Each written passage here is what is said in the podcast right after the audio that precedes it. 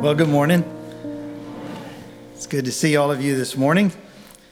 For the uh, men who are married in the room, I want to remind you Tuesday, you might want to check the calendar. I'm not going to tell you, that way you can say, I found it all by myself. I'm just saying Tuesday's kind of special day, so don't let it slip by without uh, noticing that. But uh, I did want to say one thing that's uh, in the bulletin. We have a paid for you event what we're wanting to do is to share the gospel of Jesus Christ with our community. And uh, one of the ways that we can do that is through uh, giving people some gasoline, but while we give that gift to them, we tell them about a gift far greater that the Father has provided through His Son, Jesus. And so we were going to do that at the Valero station, Circle K, over there by um, the dairy cone. But I've been talking with Stephen, and the roads really tore up on 90 right now, right in that stretch.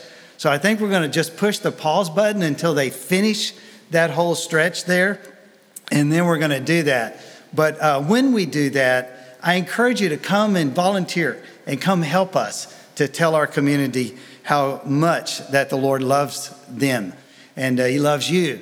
And so if you don't know that, I want to tell you, you know, as we come up on Valentine's Day, you are in the heart of God. He loves you so much that he gave his son to die on the cross to forgive you of your sins.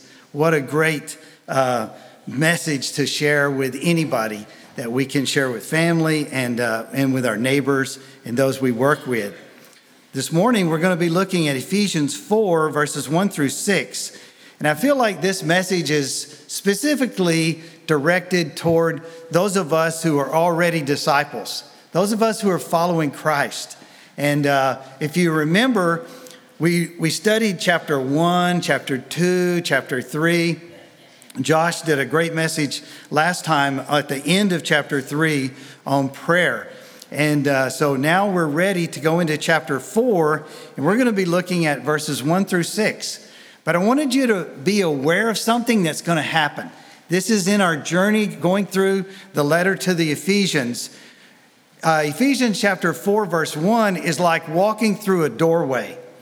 And when we walk through the doorway, we're going to enter something new. Up until this point, we've been looking at our position in Christ.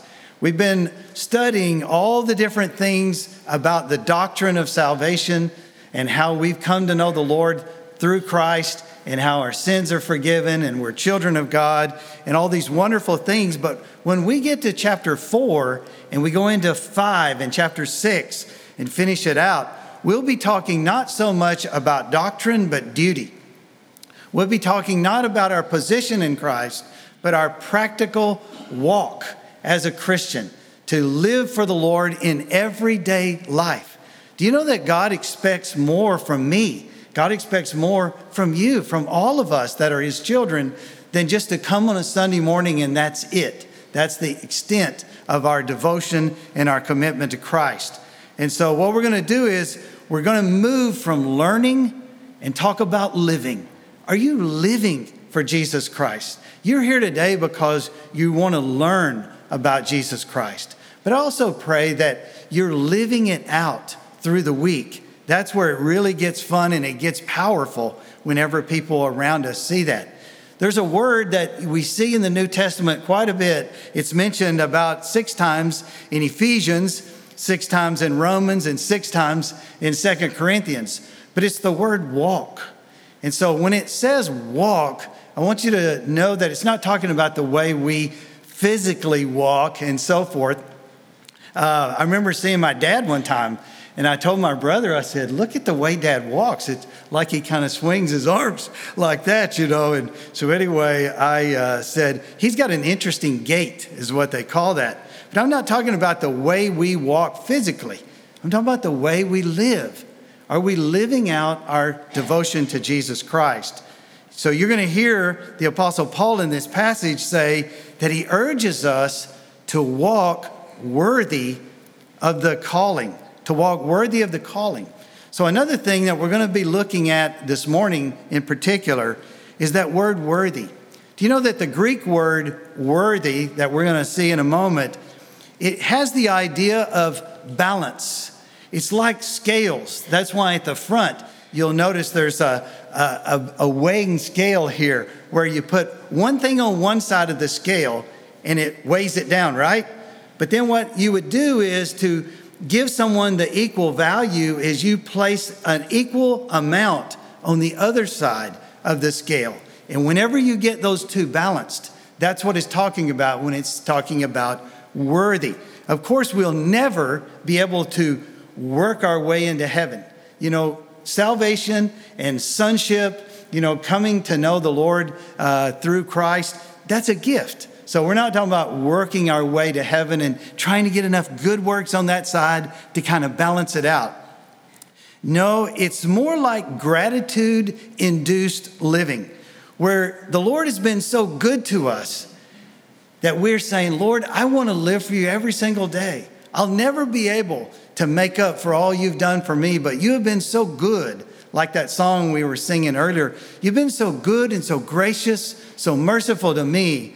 I want to give you my very best. And so that's what it's talking about when you consider in your mind the atonement of Christ and the sacrifice, everything He's done for you, all the blessings that you've received through Christ. Doesn't it motivate you to say, I want to give Him more than just Sunday morning, you know, from 9 to 10 or, or Sundays only? To give Him every single day. So that's the idea. It's the idea of commitment in light of all that the Lord has done for you. And so to say, okay, Lord, I want to live for you. That idea of walking for the Lord and considering how to walk for Him, how to be committed to Him, that's what we're going to look at not only this morning, chapter uh, 4, verses 2, all the way down through 16, talks about how to live a worthy life, how to say, Lord, I want to honor you in the way I treat others in the church family. That's verses uh, 2 through 16 of chapter 4. But we'll see as we continue through in the weeks ahead, chapter 4, verse 17 through chapter 5, verse 21 refers to how to live before our community. How can we live in such a way that we make our community hungry to say, I want to follow Christ? I want to know a God like you know. But then, chapter 5, verses 22 to chapter 6, verse 9, talks about how we live at home with our family our spouse, our companion, our husband, our wife? How do we live in front of our children? Do our children see us living for the Lord and loving Him? But then we'll finish up in chapter 6, verses 10 through 20. How do you live a worthy life when you get all of these invisible spiritual combatants that want to come against you, that want to come and say, hey, I'm going to try to stop them from living for Christ? So, how do we live for the Lord when all that's going on around us? That's all of what we're going to look at. But I was thinking about Christ's great sacrifice and how it makes us want to walk in a certain way. And I couldn't help but think about this incredible unit. Some call them the old guard, uh, but there's a certain group of soldiers that guard the tomb of the unknown soldier. When I was just a, a small boy, I remember going to Arlington Cemetery and I saw these men and I couldn't believe it. Like they just would go right in front of this one, sort of like a, a memorial or a tomb, and they'd go this way and they'd turn around this way and they'd salute the, the, uh, the soldiers that were buried there. And I said to my father, I said, What are they doing? What is this about? And he said, Those men, that's where the unknown soldiers were, uh, are memorialized and so every minute of every day since July 2nd, 1937, that regiment, the old guard, regardless of the weather, I mean, even when it's raining, I started to put a picture of rain, how they're doing in the rain, but you wouldn't be able to see it as clearly as that photo. But regardless of the weather and regardless of the numbers, what if there's only one person standing there? What if nobody's standing there? Do you know that these, these men, they guard that tomb faithfully day in and day out, every single moment of every single day? I mean, we're talking 24 7, seven days a week. They just continue to do it. And so I thought, wow. And they take 21 steps and they pause for 21 seconds because a 21 gun salute, that's the highest honor that could be given to a soldier. And so it's like they're honoring the sacrifices of those men who laid down their lives for our freedoms. That's what this is all about. So, Ephesians chapter 4, verse 1, when it uses this word, I therefore, I just want you to know what it's doing is it's reaching back to everything we've looked at already in chapter 1, in chapter 2, in chapter 3. That's, it's told us how Christ's atonement covered for our sins. It's told us how now we have a new identity in Christ. All of that makes a difference, therefore, in the way I live. The way I live on Monday, the way I live on Friday nights, and the way I live on Saturdays, the way I use my time, and the way I treat other people. It makes a huge difference. So I would like to ask if you would stand in honor of Christ and His Word. I want you to listen closely to how we can honor our King.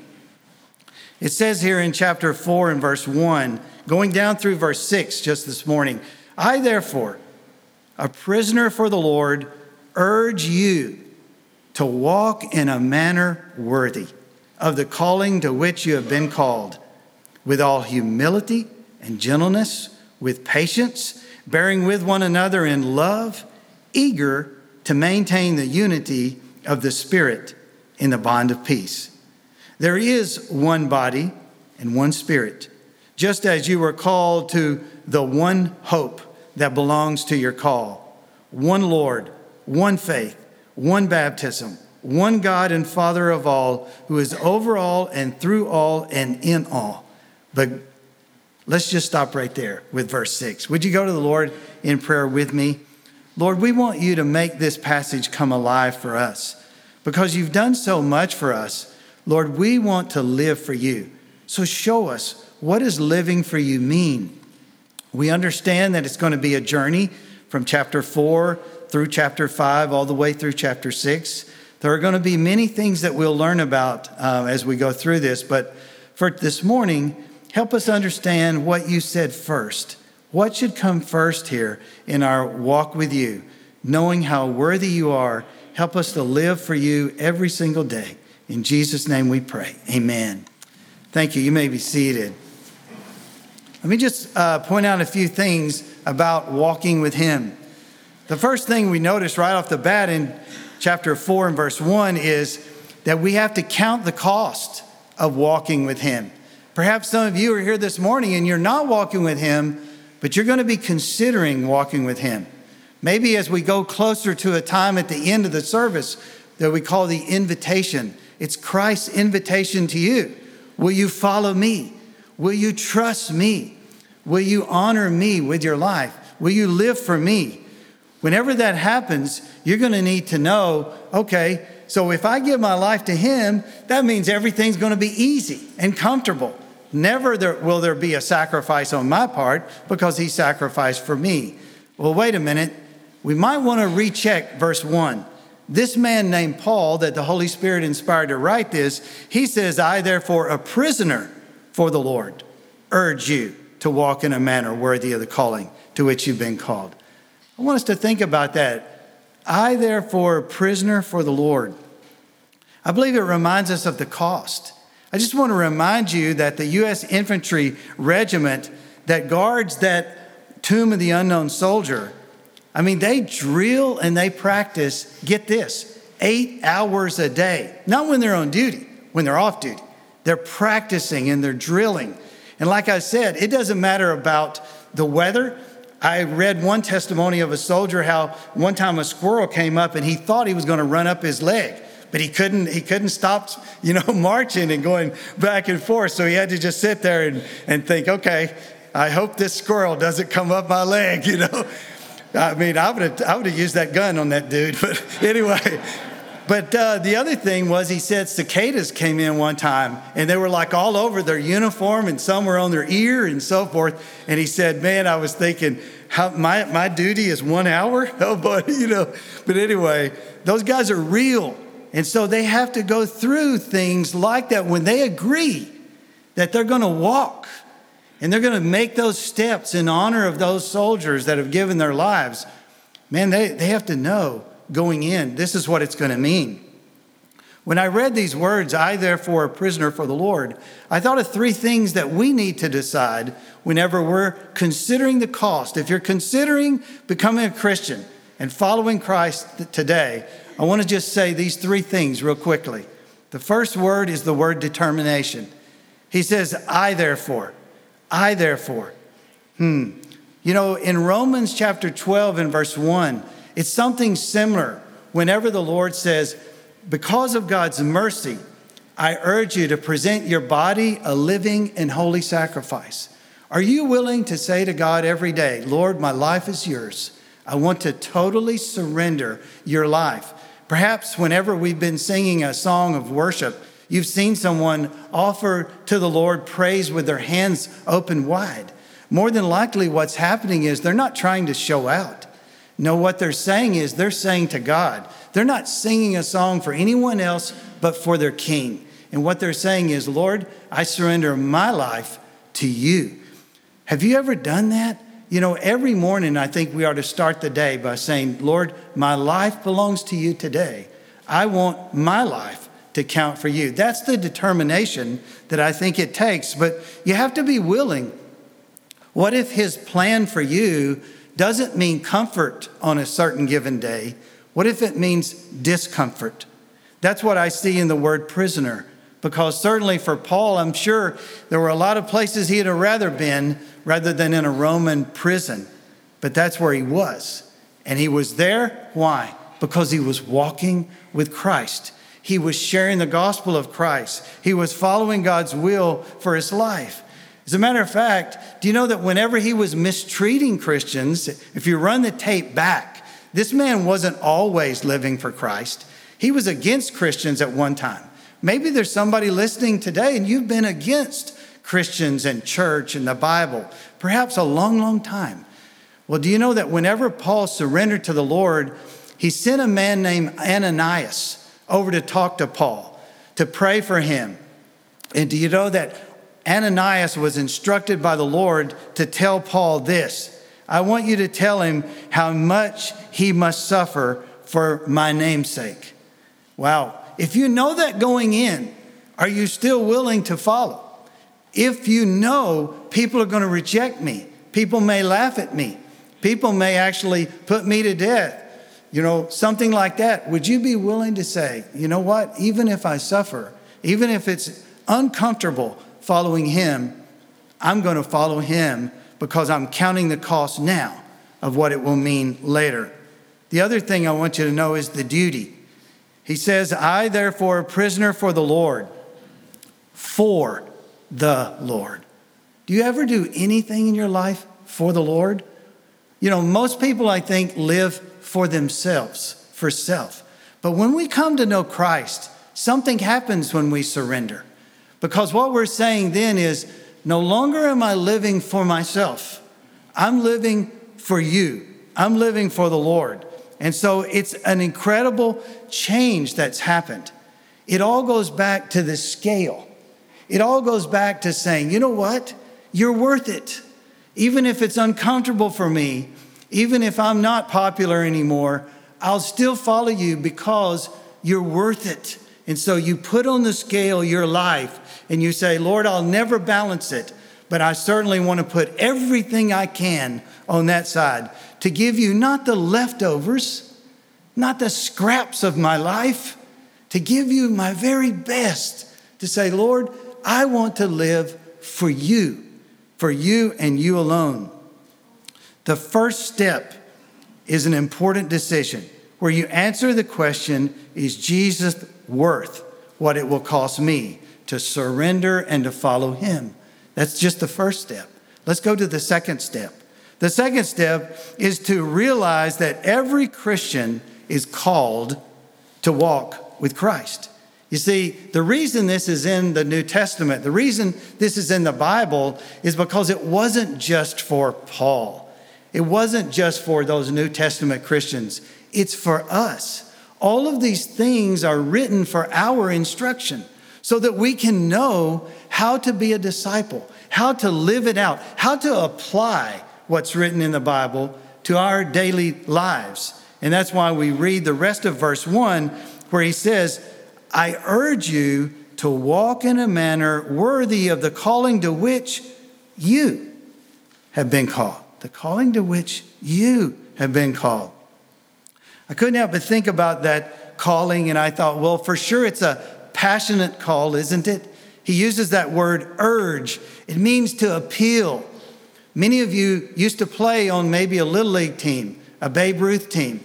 Perhaps you played football or you were in basketball. You had a coach. You know what it's like to play volleyball and a coach to push you and push you and to urge you and urge you to say, come on, give it more. That's the idea where this man, the Apostle Paul, under the inspiration of the Holy Spirit, is writing to us in our day, in 2023. And he's saying, come on, he's worth more than that. You can do more. And that's why he's saying, I'm urging you to do this. But then also notice it's a personal call. Did you catch the pronoun, the plural pronoun? You? It means all of us. It means each of us. It means all of us collectively, but each one of us individually. The Lord is calling you to live for Him. He's calling you and me to say, okay, Lord, you're worth it. And so, whatever it means for me to adjust my life to follow you in obedience, I'm willing to do it. That's why I think it's interesting. It's such a practical call because he says, I urge you to walk in a manner worthy of the calling to which you've been called. Remember what we said earlier? It's a code word walk, and the code word means to live it. It's like a lifestyle. So it's very practical. It's a practical call. He's calling you to walk with him, not to just sit there on a pew. He's not talking about sitting, he's talking about living, he's talking about obeying, he's talking about serving and honoring. So it's motion. There's nothing stationary about what God has called you and me to do. You know, um, I believe that it's such a privilege when it talks about in a manner worthy. Like I said earlier, it's like on one side of the scale, the worth of Christ. How much does your Savior mean to you? How much does his atonement mean to you? His death on the cross, what does it mean? Well, on the other side, you got the worth of Christ on one side, the walk with Christ is on the other side. It's pretty hard for the Lord to believe us when we say, You mean everything to me, when we don't even spend a single minute with Him on Monday, Tuesday, Wednesday, Thursday, Friday, Saturday. We only feel like, I'll give you every Sunday morning. That's great. But just know that He's worth far more, right? Isn't He worth far more than just a Sunday morning? And so it's a purposeful calling. You know, that purposeful calling is this to call to Christ's likeness. That's your calling. That's my calling. You know, we're called to walk as Jesus walked. Sometime, if you're a note taker, you should write down 1 John chapter 2 and verse 6. 1 John chapter 2 and verse 6. Because it simply says that we are called to walk as he walked, to walk like Jesus, talk like Jesus, attitudes like Jesus, relationships like Jesus, to conduct ourselves and behave like Jesus. Man, you know, um, Chuck Swindoll, I was reading his commentary on this passage, and he said that he attended the memorial service for the legendary coach uh, of the Dallas Cowboys, Tom Landry. He said, I remember when Tom Landry passed away and they had this uh, memorial service. He said, I was there. And he said, I could not believe what I heard one of those players say. His name was Randy White. Some of you may remember the days when Randy White played for the Dallas Cowboys. But here's what Chuck Swindoll said that Randy White, who saw the coach whenever they would lose, whenever they would win, he saw the coach not on game day only, he saw the coach during the practices all through the week. And here's what he said about Tom Landry's life. He said, He didn't just talk the talk, he walked the walk. I always respected that in him. You see, he knew he was genuine. Do those around us know that it's genuine? We feel called to walk with Christ. We feel like this is what I'm supposed to do. This is how I'm supposed to live in my life.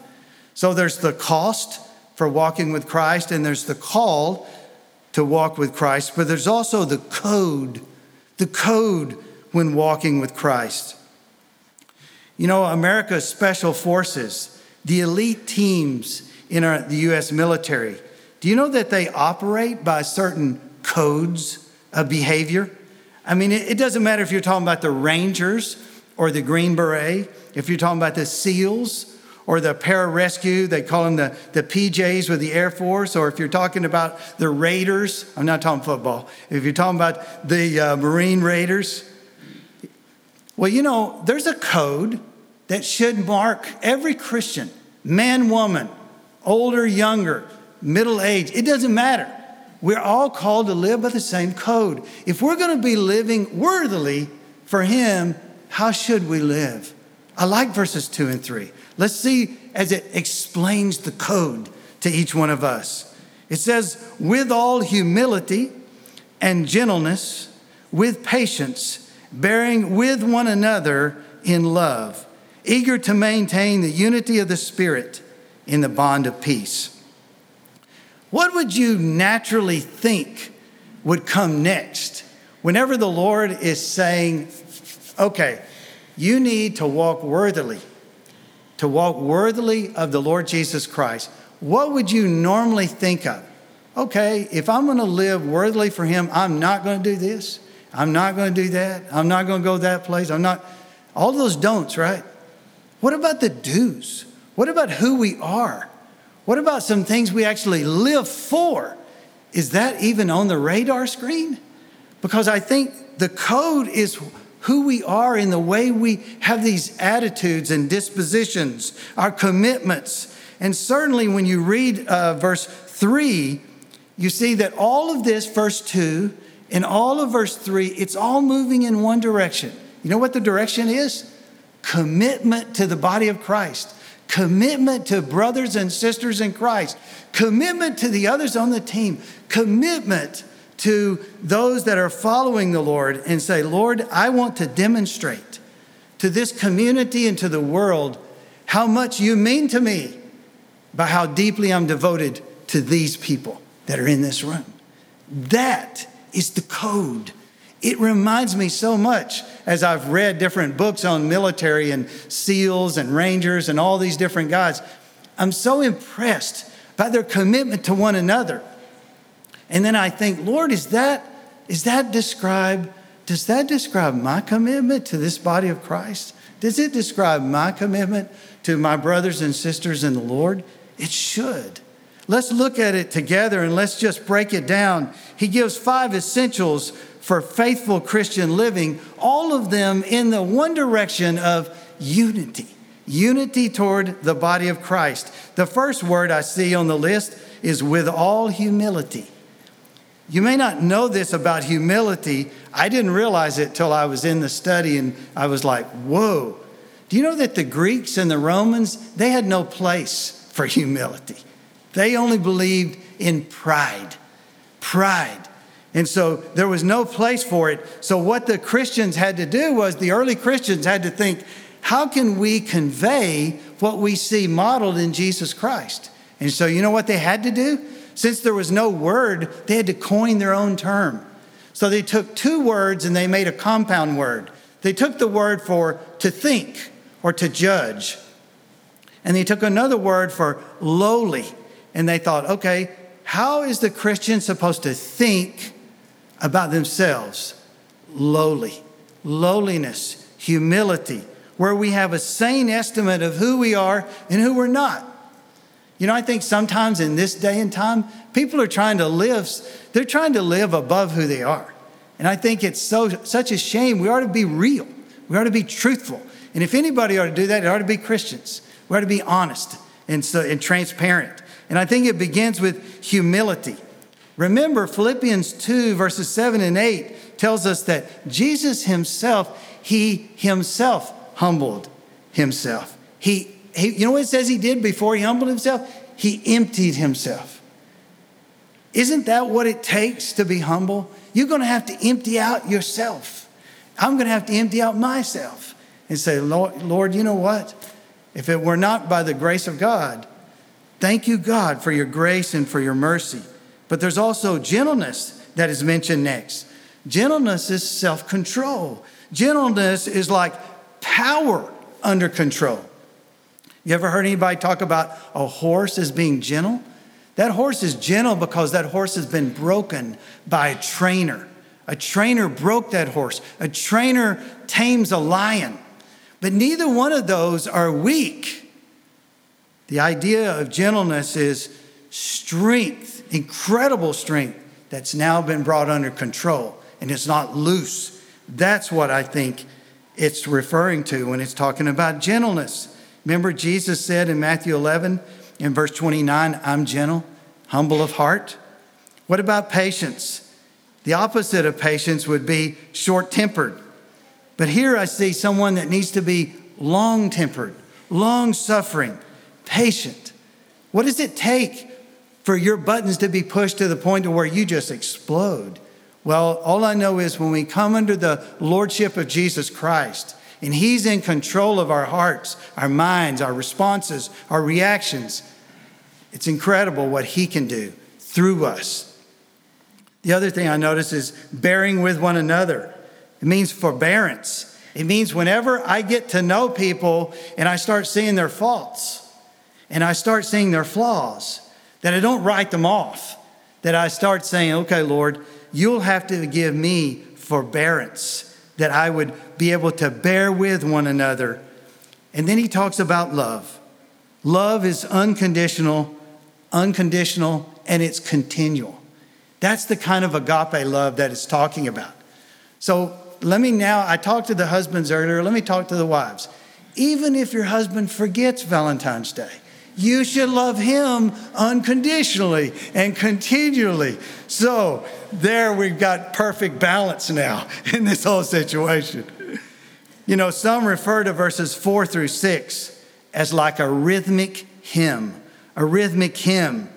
There's a steady drumbeat, a drumbeat of the Spirit saying, Be committed to one another, be committed to one another, be committed to one another. That's why I wanted to close with one last thing, and that is the cadence. The cadence in walking with Christ. When I was in uh, high school, I was in the band. I went out for football, but I almost got killed. I mean, it, it was like, at my size, really? You know? So I thought maybe the band is a better choice for me than, than football. But I learned how when you're in the band, you got to walk in a straight row. You got to walk in a straight line. And not only that, but you also, if you're at the back, you got to keep the diagonal straight. And so it's like all these three different angles, you got to constantly be walking because you're a unit, right? Well, whenever I was looking at these closing verses, four, five, and six, it's so easy to summarize it because it's talking about three different angles being in alignment with the Spirit, being in alignment with the Son, and being in alignment with the Father. The Father, Son, and Holy Spirit, the Trinity. See, the Trinity is the secret to unity. Remembering that the Father, the Son, and the Holy Spirit, they're never at, at, disunity. No, they've always got oneness there. And so, did you pick up on all these, this oneness? Do you see how important oneness is to God? There's one body, one spirit, just as you recall to the one hope that belongs to your call, one Lord, one faith, one baptism, one God and Father of all, who is over all and through all and in all. Do you know that it all revolves around the Trinity? For example, the first three relate to the Holy Spirit one body and one spirit, just as you were called to one hope. So the Spirit is mentioned in that, that grouping of three. But then he moves on to say, uh, one Lord, one faith, one baptism. One Lord would be the Lord Jesus Christ. So, saying, I'm not ashamed to identify with Christ through baptism, to follow him publicly, and to not be ashamed of him. But there's also uh, this one God and Father of all. Of course, that's the Father. You know, the legendary basketball coach, John Wooden, he won 10 NCAA titles with UCLA Bruins. Whenever we used to have hoops on Saturdays for the kids, I used to put some of those quotes up from the Bible, I put some from coaches, some from players, and so forth. But I remember there were a couple of quotes that stood out to me from John Wooden about a basketball team. And I thought, if that's what they say about a basketball team, how much more about a church body? Here's what he said It takes 10 hands to score a basket. You got five players on a team with two hands each. It takes 10 hands to score one basket. He also said the star of the team is the team. We supersedes me. And I thought, there's something we need to learn from that. I couldn't help but go back to my Old Testament uh, some of the passages that have always stood out to me. And I read 2 Samuel 23 15 through 17 recently, and I thought, oh my goodness, there it is. You see, those three men, the, the three um, mighty men of David, they were so devoted to their king that when they heard David say, Oh, that I could have a drink from the well that is at, in Bethlehem, but Bethlehem was occupied by enemy forces. But you know what those three men did? Under cover of night, they broke in there. They took one of their skins and they filled up water from that well at Bethlehem and they brought it back and they said, Here, David, we did this for you. We did this for you. And you know what David did? He uncorked it and he poured it out and he said, God forbid that I should drink this water that these men gave to me at the risk of their own lives. I want you to know that anything and everything that we do for Christ, it's not overlooked. He's just like David in the sense that God knows how precious the rejection, He knows how precious the time and the effort and all the things that you give. He knows all about that. But I ask you, as we close the message this morning, what would you be willing to do for our King, the Lord Jesus Christ, considering what he's done for us. You know, in heaven, if you were to look in Revelation chapter 5, there's one theme in Revelation 5. You know what it is? They're all singing praises and they're saying one thing over and over again. They're talking about worthy. Worthy is the Lamb. Jesus is sometimes referred to as the Lamb of God because he was willing to lay down his life to die for us that our sins could be forgiven. But do you know that God's will, it's always done in heaven. Why is God's will always done in heaven? You know what I think part of the reason is? Because they're so focused on how worthy, how worthy the Lord is. That's why they say, I don't mind to do his will. If you'll focus on the worthiness of the Lord Jesus Christ, you won't mind whatever it is that you need to do in order to follow him. I urge you today during this invitation to keep your eyes on the worthiness of Christ. I urge you beyond today, beyond invitation, beyond Sunday school, beyond this property, when you go live your life this week, I urge you, keep your eyes focused on the worthiness of Jesus Christ. You won't mind whatever it costs you. I want us to go to the Lord in prayer. Would you pray with me? Oh Lord, I'm just praying that today, during this time of invitation, that people would see Jesus high and lifted up, that they would know that because of all that we've studied already in chapters one and two and three, that you're so worthy, that it would call us to follow you for the rest of our lives until our very last breath. Like that song said, as long as I have breath, as long as I am able, I want to live for the Lord.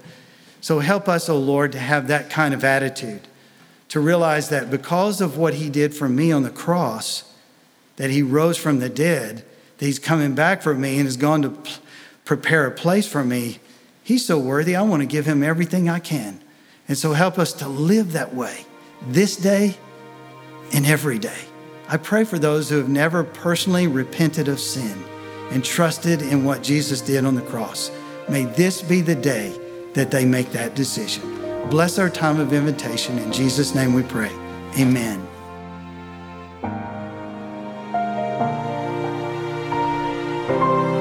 This is a ministry of First Baptist Church located at 1700 Milam Street, Columbus, Texas.